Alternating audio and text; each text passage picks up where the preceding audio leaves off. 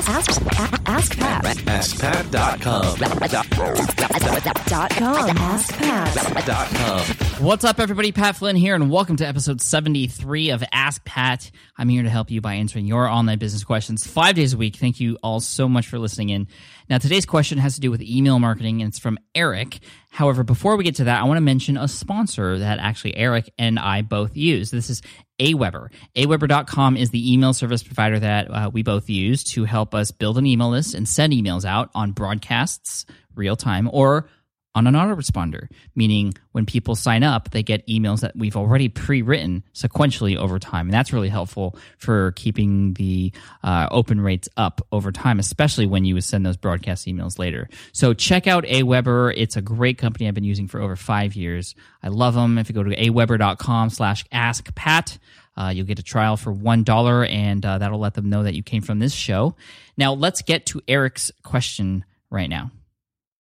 Hey Pat, my name is Eric Vogel. My website is pillarsocialmedia.com. My question is related to newsletters. How often would you recommend s- setting up the follow up sequence for? Once a week, uh, twice a month, and then also for broadcast, would you recommend doing once a month? I use Aweber, and I believe you do as well. So I'm I'm very familiar, but I'm just just curious to get your recommendation on how often for the frequency. Thanks, Pat. Eric, thank you so much for your question. Um, you know, this is one of the most common questions I get when it comes to email marketing. How often should we be sending emails to our email list? Now, when you think about your own inbox and the emails that you're getting from people or companies you're subscribed to, you might notice that there are different frequencies. There are sites like Groupon, um, which send emails every single day. I'm also subscribed to a site um, called Help a Reporter Out, which is a uh, it's also known as Haro, H I H A R O, and that's where I'm subscribed to, where I get emails three times a day that are from journalists who are looking for potential stories or people to share information with them for mass media type stuff. Um, that's three times a day. There's some email lists that I'm subscribed to, like Derek Halpern's over at socialtriggers.com, that are once a month. Uh, Glenn, um, Glenn from viperchill.com, once a month uh, Ramit Sethi uh, once or twice a week. I send them out typically once every two weeks or once a week sometimes.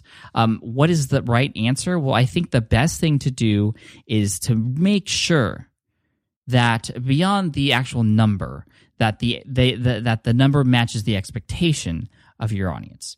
See, when I signed up for Groupon, I knew that I was going to get an email every single day. When I signed up for Haro, I knew I was going to get an email three times a day, and I'm okay with that. Now, if people signed up for my e- email list, my newsletter, and I said, I'll, I'm going to send you an email every one to two weeks, and they get an email three times a day, that expectation doesn't align the reality. And that's where people stress out. That's where people get angry, and that's where people get upset. And you definitely don't want that to happen.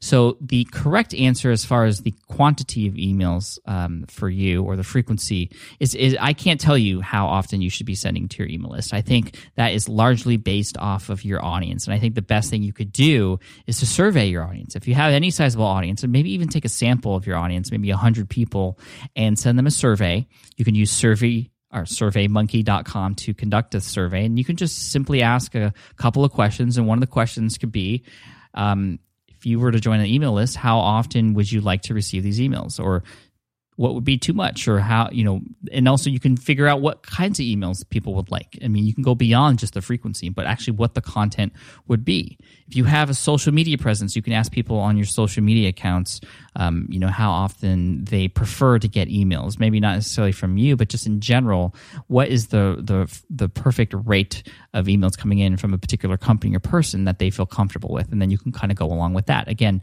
tailoring it specifically to your audience now, you might not get it right the first time, Eric, and I think everybody should know that you're going to have to sort of bob and weave a little bit. You're going to have to test things out.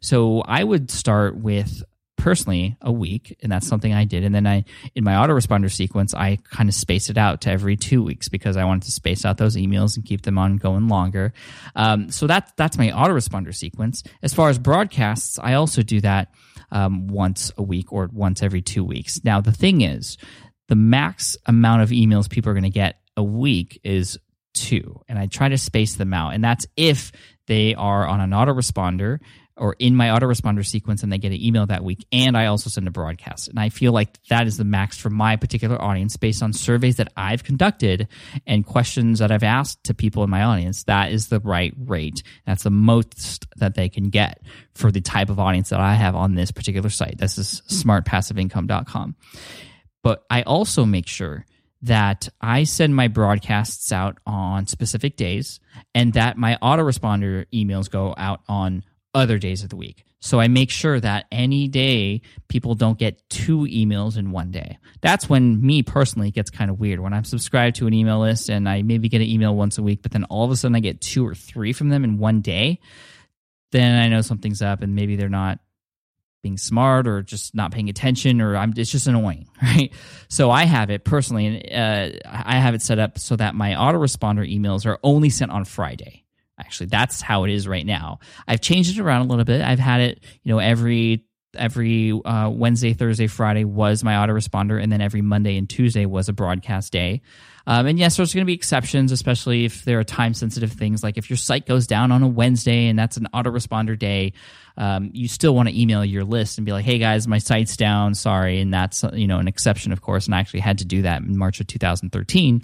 Um, but anyway, that's another issue. But the point is, you can set up when your emails go out through your autoresponder. You could pick specific days of the week, and then you want to make sure that your broadcasts aren't on the same day. So just be smart about when those emails are going out. Um, and then again, in terms of frequency, Eric, you just want to make sure that it's it's it matches the expectation of your audience, and it's not too much. And so I would actually tap into your audience, ask people personally, even just reach out to some people on Facebook or Twitter or LinkedIn or Google Plus, wherever you're at um, and just just see what the general consensus might be. Uh, what might be too much, and again, I don't know your particular audience, uh, Eric. It, it, could be once a day, and you could promote deals and, and make a lot of money that way. Or if you're using it for relationship building, maybe it's once a week or once every two weeks. Again, I can't give you that answer. You'll have to figure that out on your own. Um, but hopefully that answers your question and gives you some more insight onto kind of how uh, on how to figure that out. So, Eric, thank you so much for your question. And Ask Pat t shirt is going to be headed your way. For those of you listening, if you have a question you'd like featured here on the show, just head on over to Ask Pat. You can ask the question right there, right on the page, using whatever mic or internal, external that you have at your desk or computer or even your mobile device right now. And you can also see a list of the other episodes that have been uh, that have been live already. Thank you again so much for listening. I want to also thank our sponsor for today, which is Aweber. Aweber is awesome. I've been using them for so long, and uh, what I love about them more than just how easy it is to use is that they're really friendly and they have great customer service. Uh, the live chat is open most of the time, and every, anytime I've had any questions, I've just been able to get answers right away from Aweber, which is hugely important for any companies to have that um, great customer service. So that's aweber.com slash askpat. That's the referral link for you you. And you can also get a $1 trial from there. Uh, again, aweber.com slash askpat. And as always, I want to end with a quote. And this quote is from Seth Godin himself. And he said, and I love this quote, he says, Ideas in secret die. They need light and air, or they starve to death. And let me expand on this a little bit because I love this quote a lot. Um, and th- this doesn't mean just, you know, ideas that live in your brain obviously are just ideas. They don't serve anybody if they're just ideas and they aren't executed on. I think that's one part of it. But I like the the part about light and air even before they're executed on. I think they need to be talked about. And this is something I had. There, there was a guy named John Saddington who was on Smart Passive Income podcast, and one interesting he one interesting thing he said because he has uh, created and sold a lot of startups. Um, one interesting tip he he gave was, you know, if you have an idea um, you want to share it and talk about it with other people because that's how you get real feedback from people. That's how you can talk things through and see if it's actually viable, see what other ideas other people might have to bring to the table.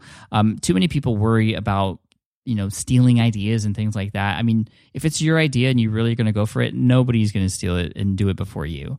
And so I think that it is beneficial to share um, your ideas. Especially, I mean, if you're worried about it, then I would only share it with people you trust, perhaps in a mastermind group, for example. But I would share it with as many people as possible to try and get the real feedback from people that would help uh, take it to the next level beyond what just my brain can do. So, again, that quote ideas in secret die, they need light and air or they starve to death. Thank you, Seth Godin. Thank you for all of you who listen. Thank you, Eric, for the question. And uh, I'll see you in the next episode of Ask Pat. Peace.